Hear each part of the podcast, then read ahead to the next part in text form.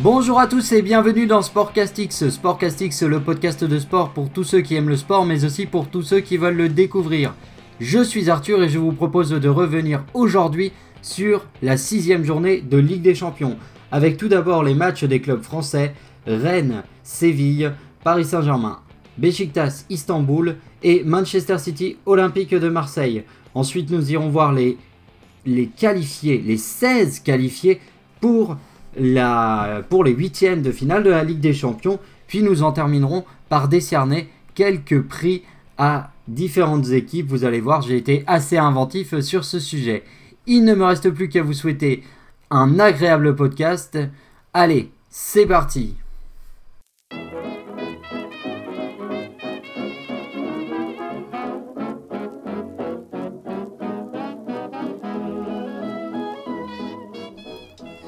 Et oui, vous l'entendez à cette petite musique, nous avons une info, en tout cas j'ai une info à vous donner avant de passer euh, au débrief des matchs des, clubs français. L'info, c'est la suivante, c'est tout simplement que l'Olympique lyonnais, la section féminine de l'Olympique lyonnais, a remporté son match aller de 16e de finale face à la Juventus à Turin, justement, 3 buts à 2. Un match assez difficile pour les Lyonnaises, mais bon, c'est une victoire et c'est de, bonne, de bonne augure, excusez-moi, pour la qualif. Allez, on passe tout de suite à la Ligue des Champions, cette fois-ci masculine.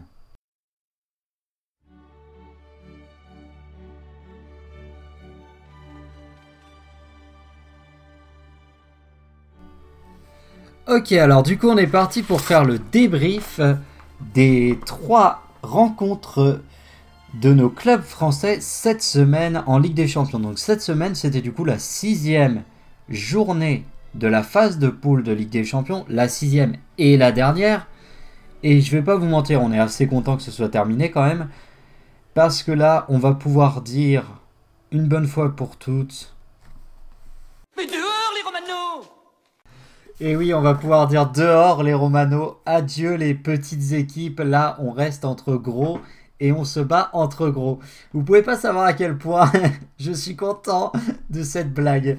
Bon, allez, euh, on va rester sérieux. Donc on va commencer par Rennes du coup. Alors Rennes qui s'est incliné euh, à domicile, euh, donc qui recevait Séville et qui s'est incliné 3 buts à 1. donc que dire de ce match? Bah, Pas grand chose, il n'y a pas grand chose à dire. Globalement c'est un match qui ressemble, qui est presque la quintessence, j'ai envie de vous dire, de tout ce qu'est cette fameuse cette fameuse Ligue des Champions cette saison pour, euh, pour les Rennais, euh, avec, euh, avec une défaite qui, mine de rien, est un petit peu sévère 3-1, alors que les Rennais ont eu des occasions. Les Rennais ont bien joué au football, mais malheureusement, les Rennais n'ont pas réussi à être performants offensivement, à marquer des buts. Ils ont fait trop d'erreurs défensives, beaucoup trop d'erreurs. Bref, globalement, si on devait faire le bilan du stade rennais, c'est pas une euh, phase de poule de Ligue des Champions, c'est leur première participation, je le rappelle. Euh, c'est pas une phase de poule de Ligue des Champions euh, honteuse, voilà. C'est même pas plus décevant que ça. La troisième place aurait été déjà très très belle, comme je l'avais pronostiqué. Malheureusement, ils n'ont pas suivi mon pronostic et ils m'ont fait mentir, et c'est pas bien, pas bien les Rennais. mais non, globalement, c'est pas, c'est pas un mauvais début en Ligue des Champions pour Rennes. Voilà. Maintenant, Rennes éliminé de la Coupe d'Europe, ils vont pouvoir se reconcentrer sur le championnat et ils en auront besoin. Voilà pour le stade rennais. On va passer au Paris Saint-Germain du coup. Alors ok, donc le Paris Saint-Germain euh, qui est allé euh, s'imposer, non, qui a reçu euh, Istanbul Başakşehir et non pas Beşiktaş comme j'ai dit tout à l'heure, quel crétin. Alors du coup, le Paris Saint-Germain qui s'est imposé 5 buts à 1 face à Istanbul. Mais à la limite, le score, le résultat, la qualif du Paris Saint-Germain est bien secondaire par rapport à ce que je vais vous raconter si vous n'avez pas suivi euh, ce match. Alors, nous étions mardi soir et je ne sais pas pourquoi, mais les programmes de la Ligue des Champions avaient mis en parallèle le Stade Rennais et le Paris Saint-Germain. Donc mardi, euh, ma seule préoccupation était de savoir je choisis quel match à regarder. Et quel match je regarderai en replay, en ayant connaissance du résultat. Et j'ai choisi celui du Paris Saint-Germain. Pourquoi? Parce que Paris Saint-Germain avait encore quelque chose à jouer, là où Rennes était déjà de toute façon éliminé. Donc j'ai choisi plutôt de regarder le Paris Saint-Germain. Euh, ça n'a pas été un choix facile parce que euh, figurez-vous que j'avais bien envie de voir jouer Séville euh, parce que j'aime bien cette équipe. Mais bon, peu importe. J'ai envie de vous dire, qu'est-ce qui s'est passé dans cette rencontre? Eh bien, il s'est passé qu'environ à la 14e minute, nous avons eu le quatrième arbitre du match qui a trouvé que que l'un des assistants du club de Bachak Shehir était euh, trop virulent et qu'il avait une mauvaise attitude, donc il est allé lui mettre un carton rouge. Il a demandé en tout cas à l'arbitre central de lui mettre un carton rouge. Sauf que pour désigner le quatrième, euh, euh, pour désigner le membre du staff de Bachakshir, il l'a désigné en ces termes. Le terme c'est négrou qui en roumain est moins euh, connoté euh, discriminatoire que chez nous en France, où nous c'est vraiment euh, négro, c'est vraiment un terme extrêmement discriminatoire. En roumain, ça veut juste dire noir. Déjà une première chose, c'est une précision, mais c'est important de le préciser. Qu'est-ce qui s'est passé donc suite à ça? Suite à ça, le membre du staff en question s'est senti insulté euh, d'avoir été désigné euh, en ces termes, c'est-à-dire euh, tout simplement le noir là-bas, c'est le noir là-bas, bon voilà. Et donc, il s'est senti insulté, il s'est senti discriminé, c'est son droit, chacun est droit d'avoir son ressenti. je rentrerai pas dans le débat, est-ce que c'est bien de, de ou pas de parler d'une personne de couleur en désignant sa couleur, justement.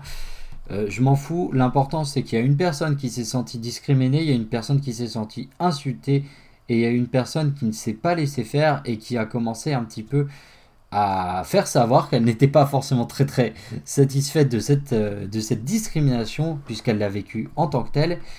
Et donc le match a été interrompu puisque les joueurs euh, de Besiktas s'en sont un petit peu mêlés et ont décidé d'arrêter de jouer le match à la 14e minute. On était donc mardi soir.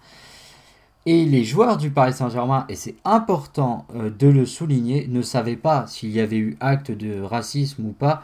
Peu importe, j'ai envie de vous dire, euh, ça, il y aura une affaire, une, euh, il y aura un, comment on pourrait dire, un dossier qui sera ouvert par la FIFA pour déterminer s'il y a eu acte de racisme et si la personne est bel et bien raciste ou pas. Moi, je suis pas là pour dire si elle est raciste, si elle est raciste peu importe, euh, elle, elle se défendra toute seule. Enfin, c'est à, cet arbitre de prouver euh, qu'il ne l'est pas. Euh, il faut savoir que ça fait des années que dans le football, on a des campagnes non racisme, non racisme, mais que c'est bel et bien la première fois que les joueurs des deux équipes s'arrêtent, arrêtent le match, décident d'arrêter le match pour un tel cas. Il faut savoir que notamment dans les stades de foot, alors notamment en Italie où c'est quand même assez chaud, mais ça arrive aussi en France, ça arrive en Espagne, ça arrive en Angleterre, ça arrive en Roumanie, ça arrive partout. Euh, il n'est pas rare lors d'un match de foot que des crétins, euh, lorsqu'il y a par exemple un corner, puisque c'est une situation qui s'y prête assez bien, fassent euh, des cris de singe si le joueur est noir. Ce n'est pas rare du tout, ça arrive même trop fréquemment. Et jamais on a arrêté un match pour ça. Et c'est la première fois, donc c'est un geste quand même assez fort de la part des joueurs de Bachak Shehir et des joueurs du Paris Saint-Germain de décider de mettre un terme à la rencontre tant que, et ça c'était les conditions de Bachak Shehir, le match ne reprendrait pas tant que cet arbitre serait sur le terrain. Je répète encore une fois que je ne suis pas du tout en train de dire que l'arbitre roumain est raciste. Je pense que c'est plus... Euh, enfin, je pense, euh, j'en sais rien. En fait, j'en sais rien. Mais j'imagine, enfin j'espère en tout cas que c'est plus un abus de langage, une maladresse de sa part dans le feu de l'action que véritablement quelqu'un de véritablement raciste en fait, tout simplement. C'est ce que j'espère en tout cas. Euh, donc voilà, donc le match est arrêté à la 14e minute et donc on ne sait pas si le match va reprendre. Euh, on a attendu, attendu, attendu et finalement Le match a donc été rejoué hier soir sur les coups de 18h55. Ce qui m'a personnellement arrangé puisque euh, bah, ça m'a permis de regarder Eren et le Paris Saint-Germain en direct. Donc c'est très bien pour moi. Mais bon, ça à la limite, c'est de l'ordre du détail. Euh, ensuite, euh, la condition était donc de reprendre le match, mais les joueurs, l'arbitrage, la FIFA, enfin tout le monde a décidé, l'UFA ont décidé de faire un geste fort. Il faut savoir que c'était quand même assez beau à voir d'ailleurs. Euh, les arbitres, les joueurs de Besiktas, euh, de Başakşehir décidément, et du Paris Saint-Germain, juste avant la rencontre, euh, enfin juste avant la reprise de la rencontre, puisque le match a repris à 14 minutes, se sont mis en cercle, enfin sur le rond central, en cercle, genoux à terre, point levé vers le haut, pour protester justement contre le racisme, et cela pendant l'hymne de la Ligue des Champions. Ensuite, le match a repris et donc Paris s'est imposé 5 buts à 1 sans trop de difficultés. Alors la, première, euh, la fin de première période du coup et le début de seconde a été plutôt intéressant. On a vu du, beau jeu, du beau mouvement. Non, franchement, un très très grand Paris Saint-Germain comme on l'avait trop peu vu depuis le début de la saison. Et là, ils reviennent en pleine confiance, ce qui, petit aparté de ma part, euh, ne m'inquiète pas, mais euh, on va dire, m'excite d'autant plus pour le match entre Lyon et le Paris Saint-Germain, puisque les deux équipes sont au top de leur forme, donc ça risque d'être vraiment un choc très intéressant. Euh, donc voilà, et euh, donc Neymar a déroulé, il a mis 3 buts, il a été parfait jusqu'aux alentours de la 70e minute où là il a commencé à faire un peu, vous savez, ces gris-gris, ces, gestes un petit peu techniques, un peu inutiles qui ont plus tendance à ralentir le jeu qu'autre chose. Et à partir de ce moment-là, Paris a plus, a plus mis de but. Pardon, j'ai fait faire une, espèce de petite contrepétrie. Euh, euh, donc voilà. Euh, donc Neymar a mis un triplé, Mbappé a mis un but sur penalty, il a mis son premier but en Ligue des Champions de l'année 2020, donc c'est-à-dire de l'année civile 2020, il n'avait pas marqué l'an passé, enfin sur la saison dernière plutôt. Et euh, le dernier buteur, ça doit être. Euh, bah, ça doit être qui? Je ne me rappelle plus du tout du dernier buteur. Euh... Oula, je vais pas le retrouver. Je vais. Bon, il y aura un petit clic de souris, mais je vais quand même vous retrouver le dernier buteur parce que là, je vous ai annoncé tous les buteurs. Donc il y aura un petit, il y aura quelques clics de souris. Je m'en excuse, hein, mais des fois, des fois, j'ai envie de donner une info dans le podcast et je l'oublie. Euh, voilà, Neymar, Mbappé, Mbappé. Euh, Neymar, Neymar. Ah non, Mbappé a mis deux buts, apparemment. Je complète. Ah oui, oui, oui, pardon, pardon. Mbappé a mis deux buts. Je me rappelle maintenant du but. Quand il y a beaucoup de buts dans un match, c'est pas facile. Euh, donc le but, c'est tout simplement une magnifique action où ça joue très rapidement avec Verratti au départ qui fait un 1-2 avec Neymar. Neymar qui dribble et qui envoie dans la profondeur à Di Maria. Di Maria qui peut euh, finir tout seul mais qui décide de passer en retrait à Mbappé qui n'a plus qu'à pousser la balle dans le but vide. Voilà euh, pour le Paris Saint-Germain. Le Paris Saint-Germain qui grâce à cette victoire termine premier de son groupe de Ligue des Champions et sera donc qualifié pour les huitièmes de finale de la Ligue des Champions. Ce qui est, je le rappelle pour le Paris Saint-Germain, le minimum syndical. Par contre, finir premier de la poule, c'est très bien, c'est très très bien. Et c'était quand même pas si évident avec Manchester United et le RB Leipzig notamment. Euh, donc, euh, donc euh, bah, je suis assez content hein, finalement du parcours du Paris Saint-Germain pour l'instant qui est très, qui est plutôt très très bon et ils vont attaquer du coup les, phases à élimination directe en pleine forme donc c'est de très très bonne augure pour le Paris Saint-Germain. Voilà pour le Paris Saint-Germain. Du coup on va pouvoir passer à nos amis marseillais. Alors, l'OM, l'OM, l'OM, l'OM qui euh, se déplaçait à Manchester, donc qui jouait face à Manchester City euh, hier soir sur les coups de 21h. Euh, défaite de l'Olympique de Marseille, 3 buts à 0. J'ai envie de dire défaite logique. Manchester City a fait quand même un petit peu tourner puisqu'ils ont un choc ce week-end. Alors, il me semble que c'est face à Liverpool, mais je dis peut-être une bêtise. mais globalement, bon voilà, bon globalement, on va pas passer 16 ans à parler du match. Marseille a eu quelques bonnes occasions. J'ai trouvé quand même à titre personnel un paillette plus rayonnant, plus en forme. Euh, donc c'est encore une fois de très très bon augure pour Marseille qui malheureusement est éliminé de toutes les Coupes d'Europe. Mais, ça on le savait déjà de toute façon depuis la semaine dernière, euh, mais qui a quand même une bataille euh, pour, pour justement se qualifier en Coupe d'Europe en Ligue 1 à mener, une bataille qui sera très difficile vu la densité et les adversaires qui se présentent face à eux. Euh, le bilan de, ce, de cette phase de poule euh, de Ligue des Champions pour Marseille, ça faisait 7 ans qu'ils n'y étaient pas allés. Euh, je pense qu'on s'attendait tous et qu'on espérait tous autre chose de leur part. Malheureusement, bah malheureusement c'est voilà comme ça, c'est ça passe pas. Marseille est malheureusement trop faible en fait, hein, tout simplement. Il n'y a pas un problème d'envie. Alors sur certains matchs, le premier notamment, je pense qu'il y avait un petit peu un problème. je sais pas s'ils étaient crispés ou paralysés ou quoi, mais je pense qu'il y avait quand même un peu un problème d'agressivité en tout cas.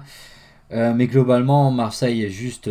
Bah, en fait, ils sont juste pas au niveau de la Ligue des Champions, point barre, il n'y a pas grand chose de dire. Euh, en plus, euh, il va falloir qu'ils progressent parce que je pense très sincèrement qu'ils devraient se qualifier au moins pour l'Europa League pour la saison prochaine, si ce n'est pour la Ligue des Champions. Donc voilà pour le cas marseillais et je vais pouvoir tout de suite vous donner les euh, différentes équipes qualifiées pour la phase de Ligue des Champions. Ok, alors on est parti pour les résultats pour les 16 qualifiés de cette euh, phase de poule de Ligue des Champions 2020-2021. Alors, pour le groupe A, nous avons le Bayern Munich et l'Atlético Madrid. Le groupe B, le Real Madrid et le Borussia Mönchengladbach. Le groupe C, nous avons Manchester City et le FC Porto. Le groupe D, Liverpool et l'Atalanta Bergame.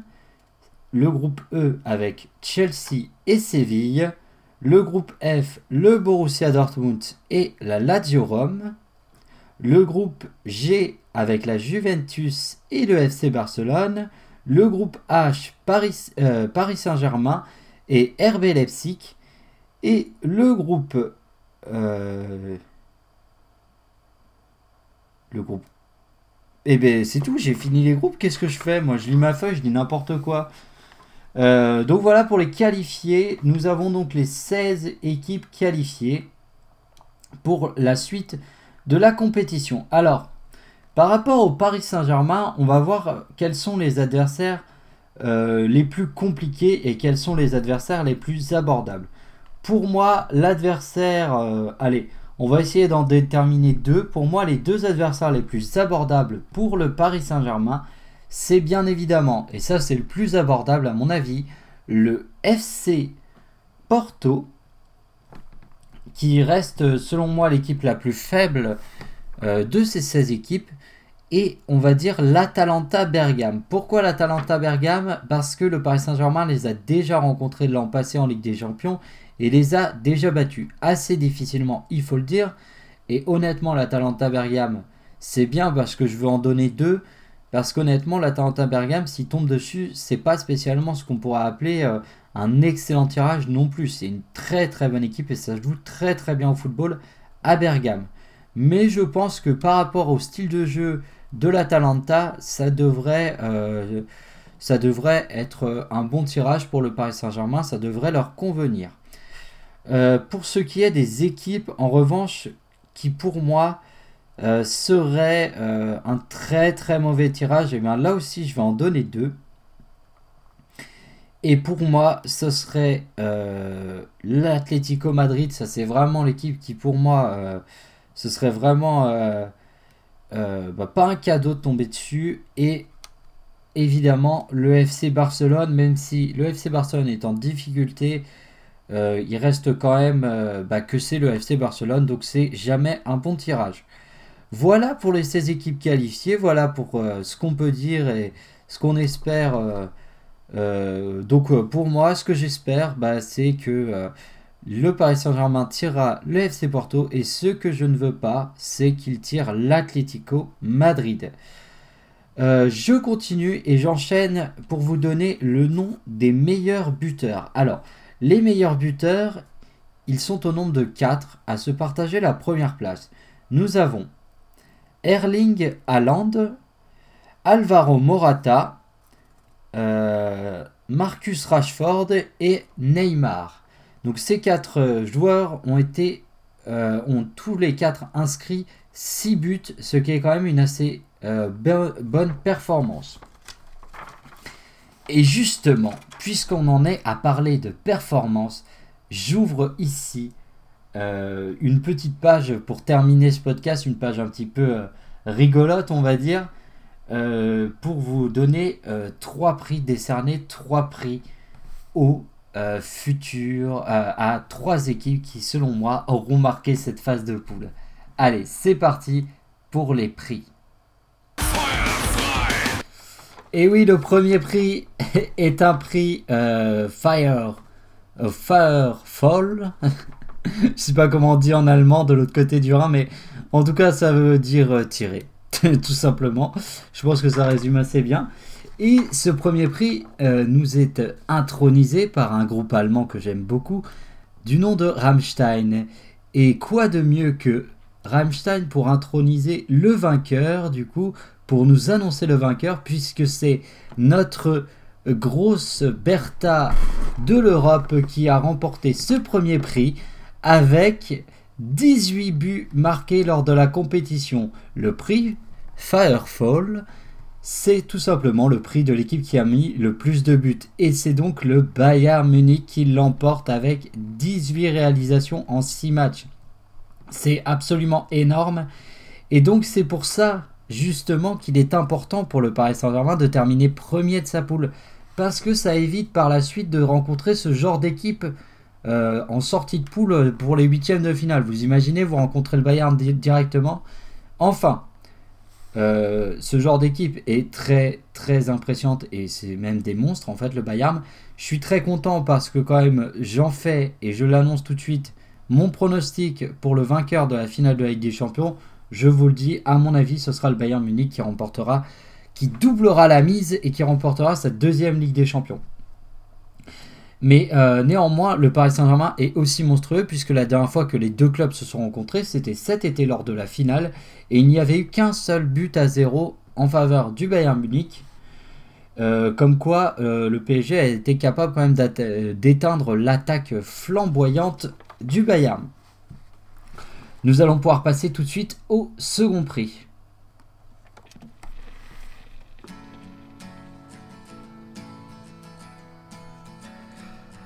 Et oui, le second prix pour une équipe que le Paris Saint-Germain ne rencontrera pas, encore une fois, le prix de la solidité, intronisé par ce magnifique groupe originaire de la ville, de l'équipe qui l'a remporté.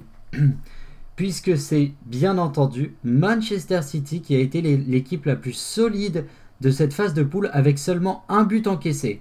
Alors, on peut être méchant en disant oui, mais en même temps, c'est facile quand on est dans la poule de Marseille. Mais je ne suis pas d'accord, ce serait mésestimer les Marseillais. Euh, je suis désolé, je suis d'humeur chambreur aujourd'hui. Mais euh, en vrai, euh, oui, quand tu es dans l'équipe de. Quand tu dans la poule de, de l'OM et de l'Olympiakos, ça aide, ça aide vachement. Mais en attendant, c'est quand même pas si évident que ça de prendre qu'un seul but en, en phase de poule. Et du coup, bravo à Manchester City. Alors pourquoi j'ai mis Oasis? Pour ceux qui ne savent pas, Oasis c'est euh, euh, les people les plus, connus qui sont supporters de, Manchester City. C'est les vrais supporters de Manchester City. Et euh, du coup je trouvais ça sympa de mettre un peu de, un peu d'Oasis. Voilà. Allez, dernier et peut-être mon préféré trophée avec, avec l'autoroute du Sud. Allez, c'est parti pour le troisième et le dernier trophée. Radio Vinci Autoroute. L'infotrafic.